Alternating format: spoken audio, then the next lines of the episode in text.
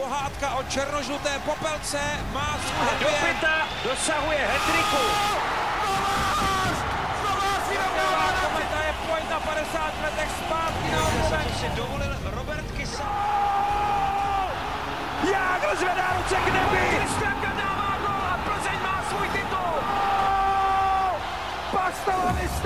Je to doma. Dobrý den, známe 28 jmen pro Rigu. Coach Filip Pešán vybral kádr na mistrovství světa, na které národní tým nemůže být lépe připraven. Reprezentace tudíž ovládla české hry. V dalším dílu Hokeje bez červené probereme českou nominaci na světový šampionát a také zhodnotíme závěrečný turnaj Eurohockey Tour. Vítejte u podcastu o českém hokeji se šéf komentátorem ČT Sport Robertem Zárubou. A dnešní téma připravil a otázky klade Petr Musil. Příjemný poslech vám přejeme. Hezký den a příjemný poslech. Hned po vítězství 4-0 nad Ruskem přišly škrty. Těsně před odletem opustili tým tři hráči, obránce Jan Ščotka, útočníci Rudolf Červený a Hinek Zohorna. No a po určení finální nominace a triumfu na českých hrách řekl hlavní trenér Filip Pešán následující.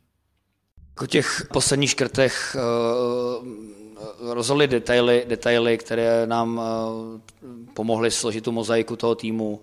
Chceme mít uh, rychlost a chceme mít mládí v některých pětkách, to znamená, proto jsme se rozhodli udržet v týmu například Matěje Blimla, který odehrál velice dobrý turnaj i přes svůj věk a dodává týmu obrovskou energii.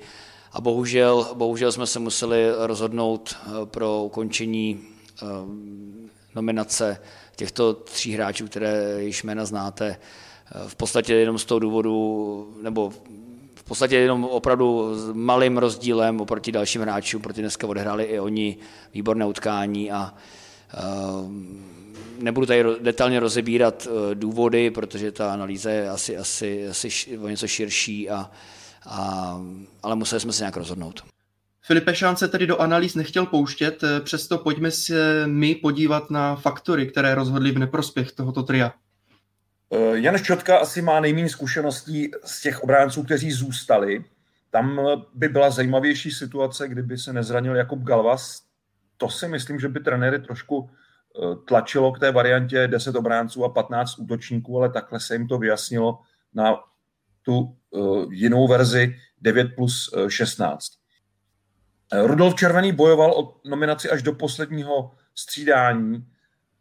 V jeho neprospěch podle trenérů rozhodlo to, že je to spíš technický ofenzivní hráč a takových má národní tým momentálně dost a spíš potřeboval najít někoho do třetí, hlavně čtvrté útočné řady, nějakou alternativu. Já si myslím, že Rudolf Červený by zvládl i to, ale trenérům se to jevilo, takže by tam zkrátka se ukázali lepší kandidáti, takže Rudolf Červený vypadl. A u Hinka z Horny to bylo asi největší překvapení, protože jeho spojení s Tomášem fungovalo výborně na posledním mistrovství světa v Bratislavě. Vypadalo to dobře i na podzim při turnaji Karialy, ale v těch posledních zápasech už Hinek z Horna taky cítil, že se zkrátka s tou konkurencí posil z NHL těžko prosadí do těch ofenzivních útoků. Takže možná i to trošku srazilo jeho výkon těch posledních zápasech. Je tady možné, on to Filip Pešán i trochu naznačil, že by Hinek Zohorna nebyl mezi prvními čtyřmi formacemi, že by nebyl mezi členy prvních čtyř útoků a tím pádem by prostě na pozici 13. útočníka radši vezme, vezme mladší hráče. Toto vysvětlení také.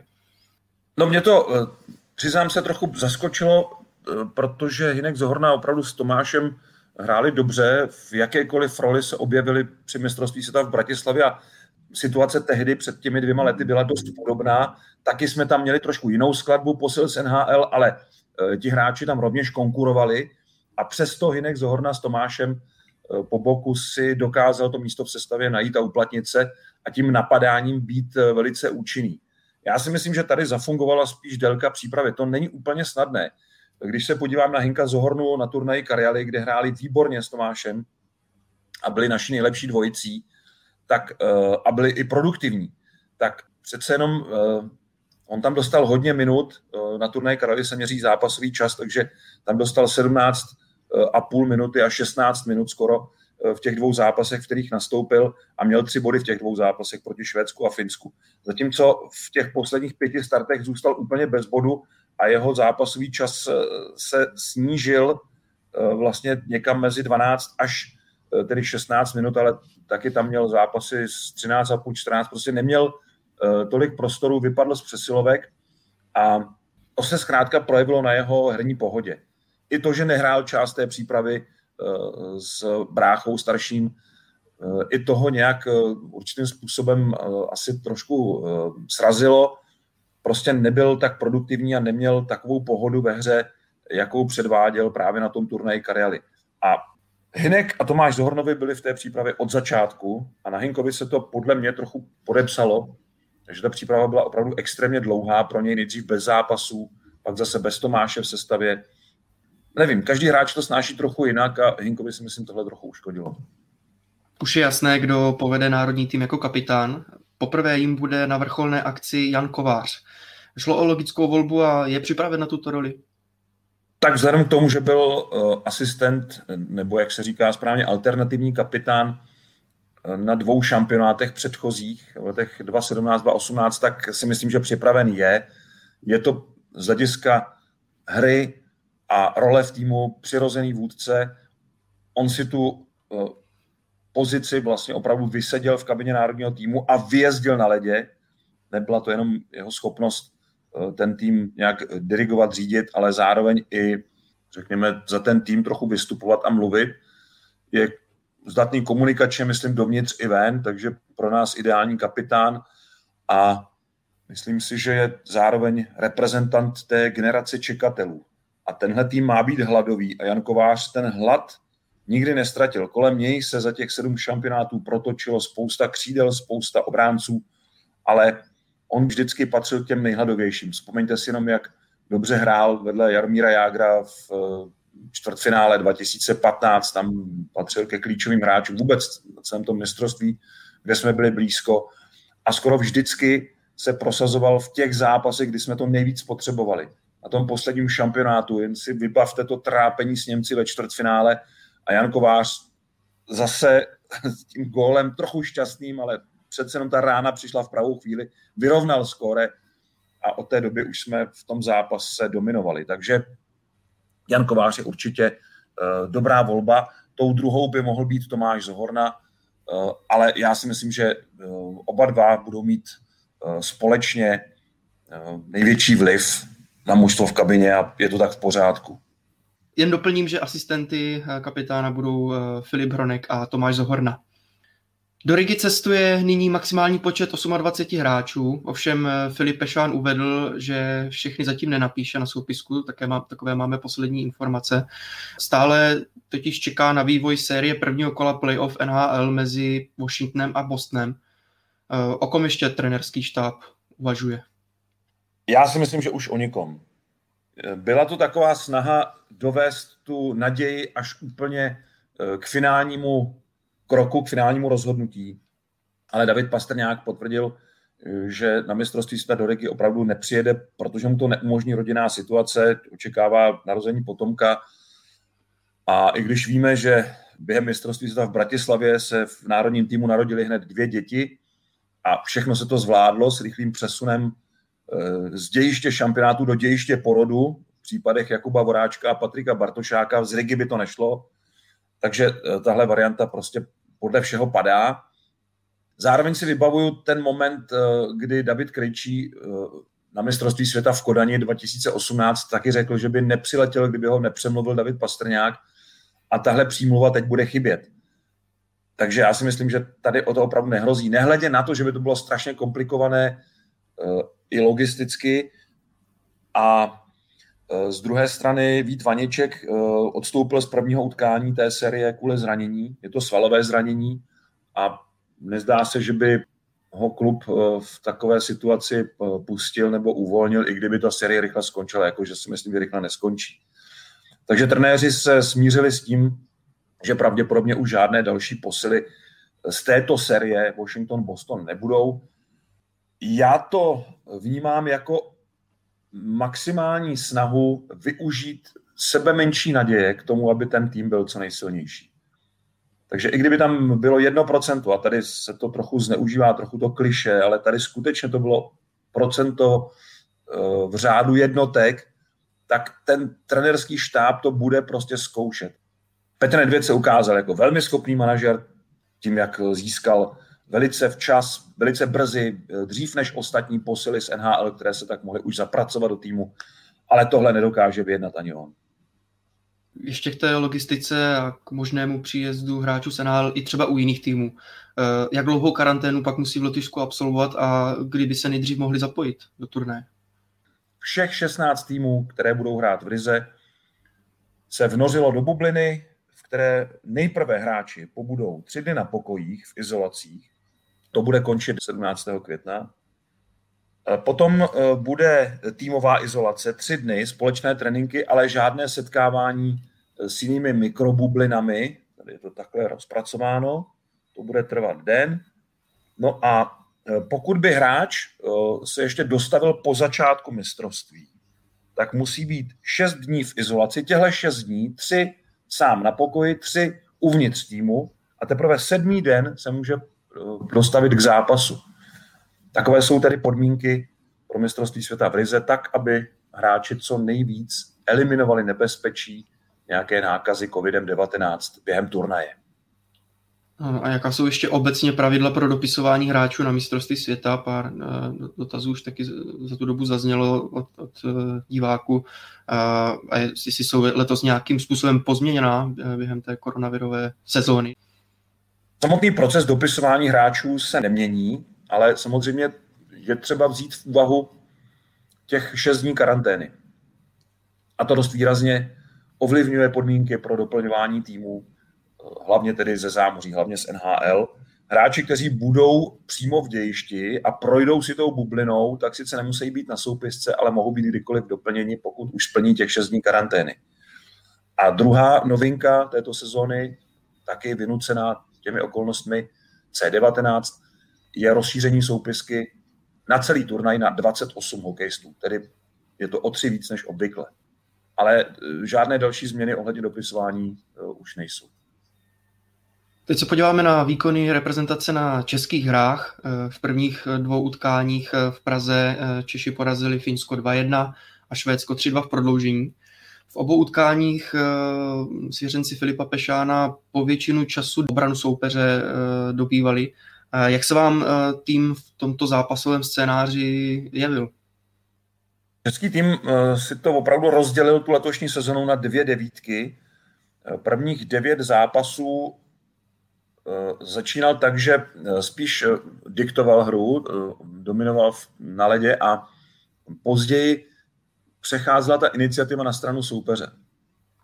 To bylo těch prvních devět zápasů Eurohockey Tour, tedy turné Karely, pohár prvního programu a švédské hokejové hry.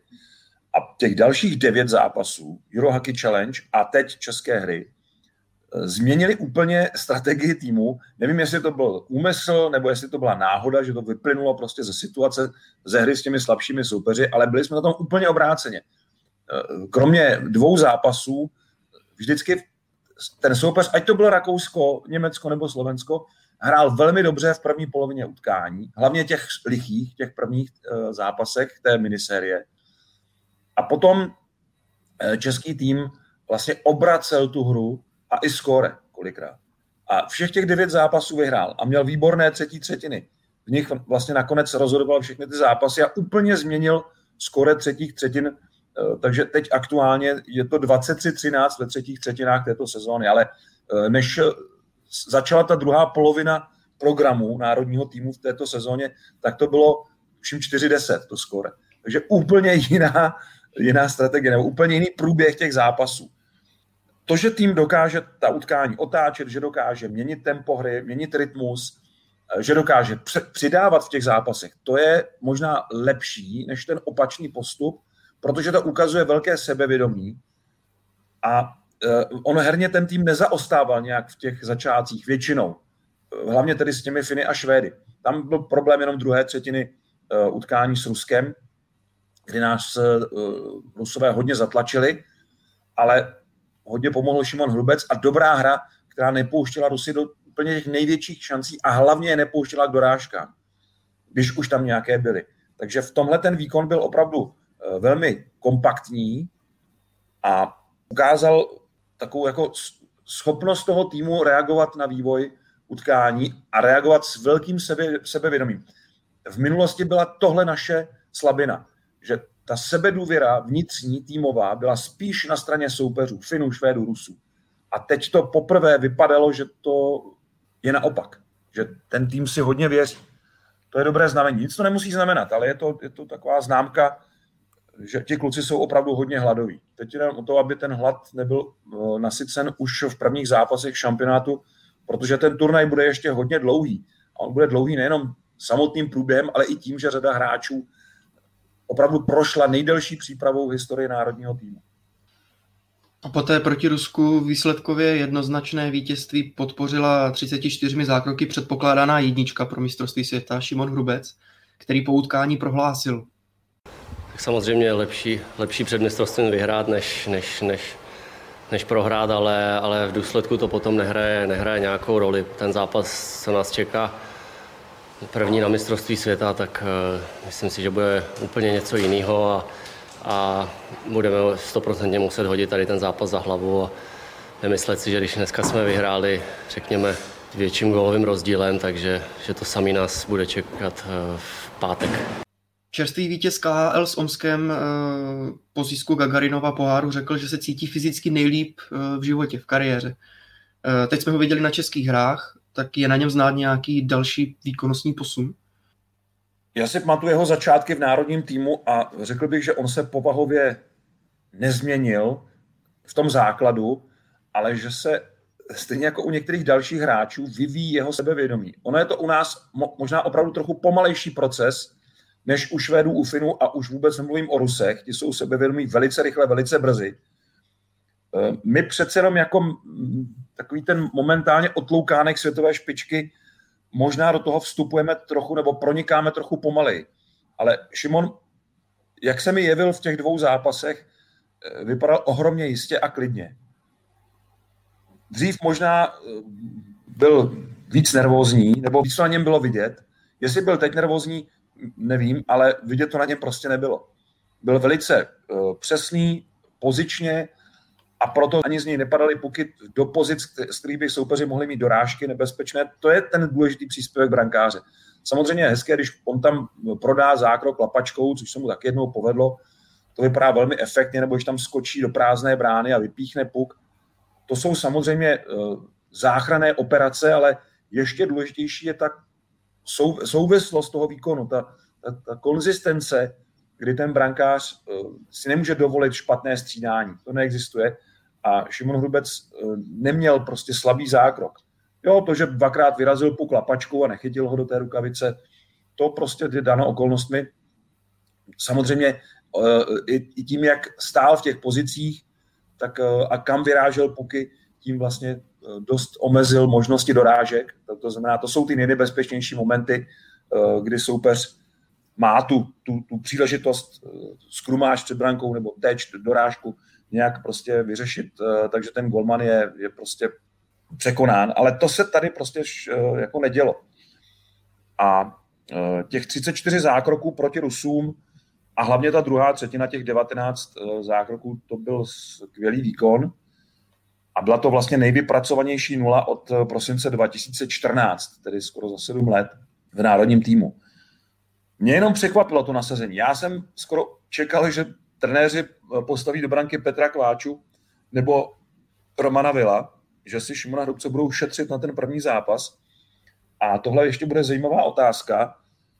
Trenéři vlastně chtěli dát najevo, že za prvé záleží na tom turnaji, že ho chtějí vyhrát, chtějí Rusy poprvé v sezóně porazit a věří si, že Šimon Hrubec dokáže ten výkon zopakovat. A to rozhodně muselo proběhnout po poradě s trenérem brankářů Zdenkem Orstem. Takže Tohle rozhodnutí bylo možná nejdůležitější ze všech eh, nominací, které jsme v posledních eh, dnech eh, sledovali. Protože to samozřejmě bude psychologicky působit, ale na obě strany. A uvidíme, jaký účinek to přinese v tom prvním utkání šampionátu. V české reprezentaci je díky dobré práci generálního manažera Petra Nedvěda šest hráčů z NHL. Útočníci Filip Zadina a Filip Chytil a beci Filip Hronek s Liborem Hajkem se už představili v Praze a až v Rize naskočí do zápasu útočníci Jakub Vrána s Dominikem Kubalíkem. V čem budou posilit ze zámoří prospěšné a hm, kam je po případě v sestavě zařadit? Filip Hronek dostane nejvíc času na ledě ze všech hráčů, bude hrát přesilovky, je otázka, jestli i oslabení. Eh, trenéři zase oživili to jeho spojení s Davidem Musilem, které dobře fungovalo před dvěma lety v Bratislavě, ale při té rotaci sedmi beků, eh, tím, jak je eh, Filip Hronek pravák a těch praváků tam máme výraznou menšinu na soupisce, tak asi dostane větší prostor než ostatní a celkem logicky, protože to je náš nejlepší tvůrce hry. Mě překvapil Libor Hájek.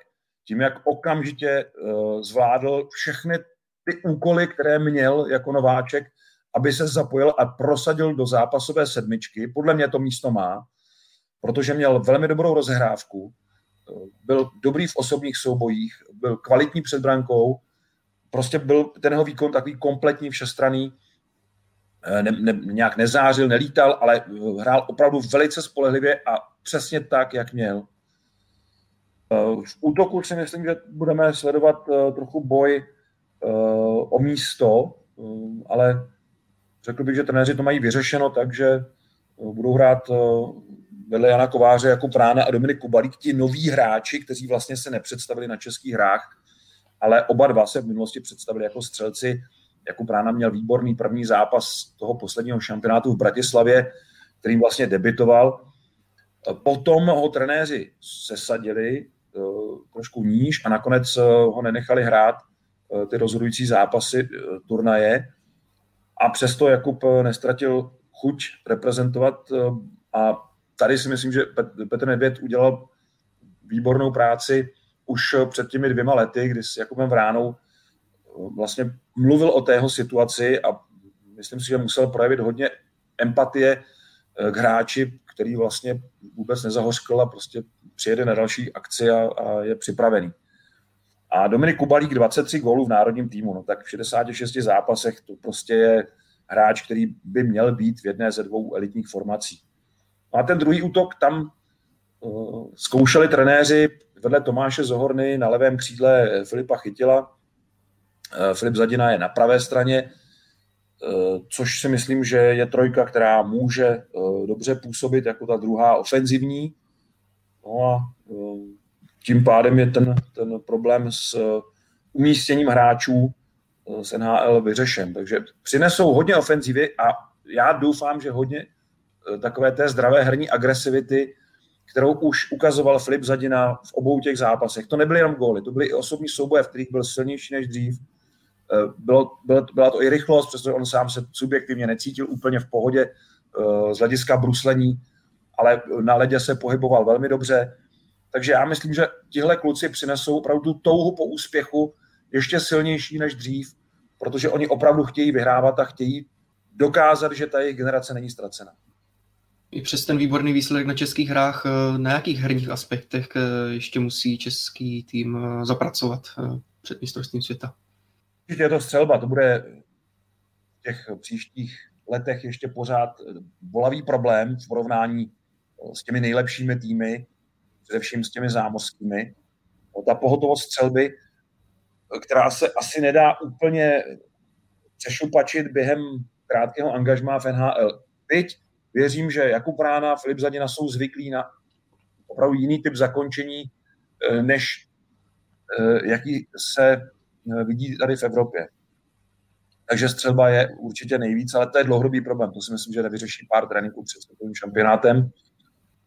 Z hlediska té hry jsou tam niance. Pokud by se podařilo opakovat výkony eh, z českých her, eh, tak si myslím, že by to nemuselo být špatné, ale to opakování bude proti silnějším soupeřům. Na to si musíme připravit.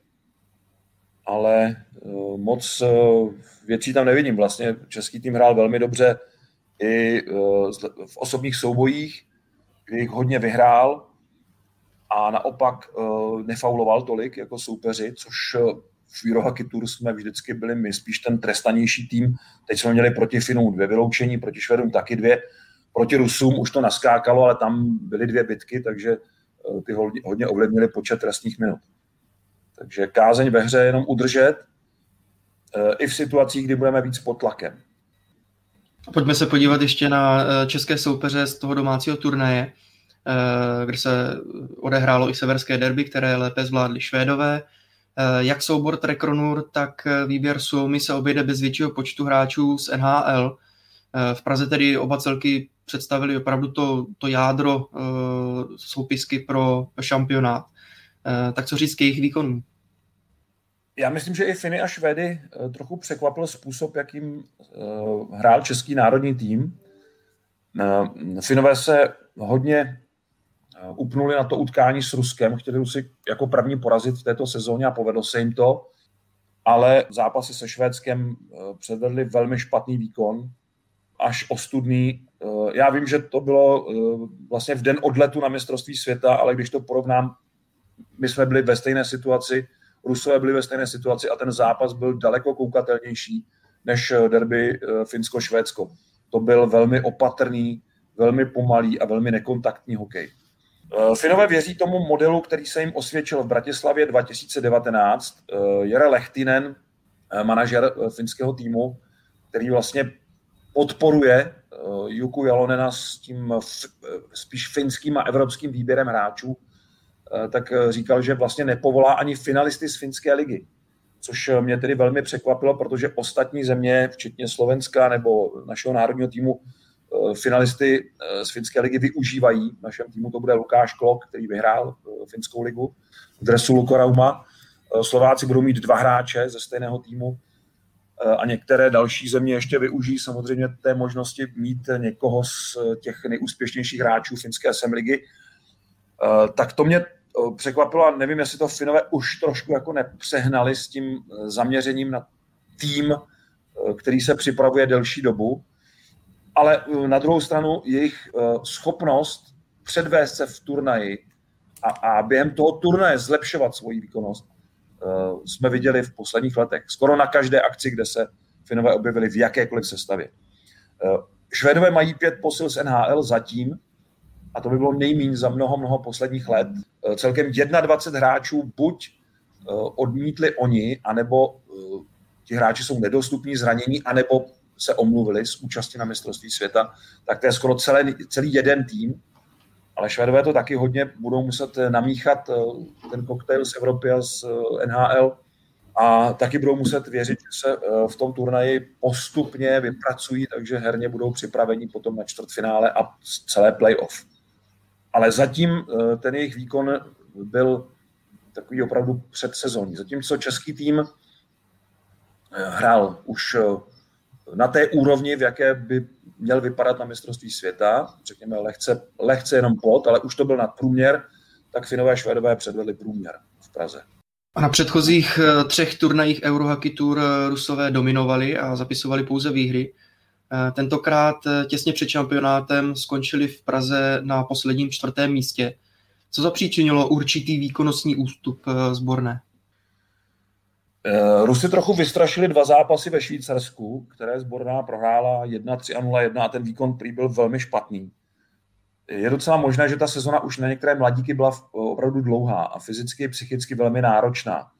Eh, třeba Vasilij Podkolzin, který vypadal výborně a vlastně i vyhrál kanadské bodování Evropské hokejové tour, tak najednou eh, se nevešel do sestavy a já jsem si myslel, jestli ho třeba Valery Bragin neschovává, ale ne, on ho vyřadil. On ho nevzal do Rigi, a z toho útoku petrohradských mladíků tam je jenom Ivan Morozov, ten centr, ale ani Marčenko, ani e, Podkolzin se mu nakonec do té 28 nevejdou, což mě tedy překvapilo, ale já nevidím tréninky, nevidím ten tým, e, nemluvím ani s kolegy, prostě ta izolace bohužel e, nás tomhle otrhává od informací, které jsme dřív měli, takže bereme jenom ty oficiální výstupy a Valery Bragin prostě se rozhodl tu eh, velmi nadějnou trojku vlastně roztrhnout a překvapivě pod Kolzina, který se vždycky z té silné současné generace mladíků jevil jako největší osobnost, byl to i kapitán nebo, nebo alternativní kapitán té 20 nebo 18 předtím, tak, eh, tak najednou v té nominaci není. Eh, já si myslím, že na ten velmi mladý tým už toho bylo prostě moc, těch, těch akcí, protože oni odjezdili vlastně všechny turnaje. Docela hráli v KHL, v té druhé lize, kterou mají v Rusku. Eh, taky eh, takže oni si docela jako zahráli v téhle sezóně a teď najednou v té dlouhé, dlouhé přípravě uh, už podle všeho už prostě neměli šťávu. Už to prostě nebylo ono. A to se podepsalo pod výsledky v Praze při českých hokejových hrách. Že ten tým neměl takovou energii, jako v těch minulých akcích, kde jednoznačně dominoval a všech devět zápasů předchozích vyhrál. V pátek už začínáme, startuje mistrovství světa hned od půl třetí atraktivním duelem eh, Rusko-Česko. Já jen připomínám, že na programu ČT Sport a webu čtsport.cz můžete sledovat všech 64 zápasů mistrovství světa v Rize. A nyní tu máme jako obvykle rubriku s dotazy našich posluchačů. Otázky můžete klást pod našimi podcasty jak na YouTube kanálu nebo sociálních sítích ČT Sport, tak také na Twitteru Roberta Záruby. Uživatelé HC Vítkovice 1928 eh, zajímá, co se stane, když se během mistrovství světa objeví nákaza koronavirem v jednom z týmů. Eh, bude zápas přeložený nebo rovnou kontumovaný? Překládat není moc kam. Mezi základními skupinami a playoff je jeden volný den. Teoreticky by se tam mohlo odehrát eh, to odložené utkání, i protože ten turnaj se hraje v jednom městě, teď se to ukazuje jako výhoda, takže žádné stěhování tam nehrozí a týmy zůstávají v Rize, jenom si eh, rozeberou, kde, kdo, v které hale bude hrát čtvrtfinále. Ale zatím nebyl zveřejněn žádný plán, jak postupovat v případě zjištěné nákazy uvnitř týmu. Taky asi bude záležet po mnoha zkušenostech na tom, jak rozsáhlá ta nákaza bude. Když to bude jeden hráč a podaří se ho včas izolovat, tak eh, možná, že to opravdu proběhne bez eh, odkladů a ten tým bude moci pokračovat. Ale úplně přesné informace v tomhle eh, na té schůzce, kterou jsme měli před mistrovstvím světa, nepadly. Eh, tam se probírala pouze ta situace před šampionátem. Ehm, takže tohle, tohle přesně ještě nevíme. Ale s ohledem na to, že se na těch minulých turnajích nákaza neobjevila, až teprve po turnaji, tak budeme věřit, nebo věříme, že Lotyši to mají eh, dobře vymyšlené a že to mistrovství opravdu proběhne bez podobných odkladů nebo dokonce eh, rušených zápasů. Druhá otázka je spíše taková retrospektivní. Vojtěch Haber se ptá, jestli si nepamatujete, kdo dříve na mistrovství světa v Praze, například v letech 1985 a 1992, dělal hlasatel v boxu trestoměřičů zastupných záznamů na utkání YouTube eh, mu vyplývalo, že to mohli být Michal Dusík a Jiří Lípa, protože oba v té době v Praze působili jako rozhodčí. Eh, v roce 1985 eh, byl hlasatelem většiny zápasů Milan Jirka, vynikající bývalý rozhodčí, a ten jeho velice strohý hlas, který oznámil vítězství Čekoslovakia tu Soviet Union One, ten mi zní v hlavě dodnes jak udržel vlastně emoce kolem něj, šílela eh, celá hala z toho, že po sedmi letech někdo porazil Sovětský svaz na mistrovství světa a on zůstal úplně v klidu, alespoň tedy hlasově. Eh, a v roce 92 to bylo podobné, ono vždycky, eh, to je taková tradice na pražských šampionátech, že některý z rozhodčích většinou dělá hlasatele těch zápasů, nebo velmi často. Ono to bylo i v roce 1972, kdy Rudolf Baťa třeba byl hlasatelem některých zápasů tedy tím hlasatelem z boxu rozhodčích, abychom si rozuměli, ne eh, tím eh, konferenciérem celého programu, který eh, povzbuzuje diváky a vede je k tomu, aby fandili a tak. Ale to, ta technická hlášení o zápase ta, ta dělají většinou rozhodčí. A v roce 1992 tam uh, určitě byl Michal Dusík, ne tedy jako rozhodčí, na takovou úroveň se nedostal, ale uh, jako hlasatel tam byl zcela jistě. A uh, Jiří Lípa, já myslím, že taky. To si jistý úplně nejsem, že on v té době ještě pískal. A já si myslím, že on rozhodoval zápasy. Ale Michal Dusí tam byl určitě jako hlasatel. Českému týmu se tedy v generálce na mistrovství světa podařilo poprvé v sezóně porazit Rusko a velkou zásluhu na tom měl, eh, jak už jsme zmínili, brankář Šimon Hrubec, který za svá zára nepustil ani jeden puk a tak tematicky navazujeme a vybíráme top 5 nejcennějších nul proti Rusku. A já jenom eh, ještě uvedu, jak cená ta nula je. Je to teprve 15. zápas v historii zápasů mezi národním týmem a sbornou, tedy od roku 1948. Eh, To znamená, za celé tohle období 15-0 vychytali naši brankáři eh, v oficiálních mezistátních zápasech proti Rusům nebo proti bývalému sovětskému svazu. Takže ta, tahle nula Šimona Hrubce je velmi cená a navíc jeho první uh, v reprezentační kariéře.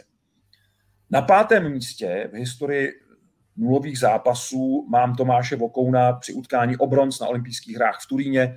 On tam sice pravda neměl moc práce, ale byla to jeho druhá nula proti Rusům. Protože tu první vychytal v jiném důležitém utkání proti uh, zborné a to je číslo čtyři pro mě v téhle pětce a to bylo čtvrtfinále mistrovství světa v Turku a tam už nějakou práci opravdu musel předvést. Eh, tam chytal eh, proti rozjetému týmu a oba ty zápasy jsme vyhráli 3-0 i díky jeho naprostému klidu a přesným zákrokům. Eh, číslo 3 je jiné čtvrtfinále ze Stockholmu 1995, kde Roman Turek zase vynuloval Rusy. Český tým tehdy postupoval ze čtvrtého místa. Rusové byli suverénní ve své skupině nastoupil jako favorit a bum, proti ním se postavil Roman Turek a nepustil ani gól. Takže to je pro mě číslo 3 v historii 0 proti Rusům. Číslo 2, a tady se vrátím úplně na začátek, první nulu proti Sovětskému svazu vychytal Vladimír Dzurila v památném utkání 21. března 1969 2-0. První zápas na velkém turnaji proti Sovětskému svazu od eh, okupace Československa v létě 1968 nesmírně emotivní duel a v něm nejklidnější, ale zároveň eh, nejangažovanější muž v naší brance pod maskou Vlado Zurila. Takže to je pro mě jednoznačně číslo dvě. A číslo jedna a jednoznačně nejdůležitější nula v historii našich vzájemných soubojů patří Dominiku Haškovi z finále olympijských her v Naganu, kde jsme zvítězili 1-0. A eh, Dominik eh, tam vyřešil několik složitých situací, a i tím, jak působil na tým, ho přesvědčil, vlastně přesvědčil všechny kolem, že jeden gol bude opravdu stačit. Tahle nula je pro nás vlastně nejcennější, protože na jejím konci eh, dostal český hokej tu nejzlatější, nejcennější odměnu, jakou kdy vůbec získal. Tak to je z dnešního podcastu Hokej bez červené všechno. Připomínám, že všechny díly, včetně Hokej Focus podcastu, najdete na webu čtsport.cz, ve všech podcastových aplikacích a na YouTube. Mějte se fajn. Krásný den.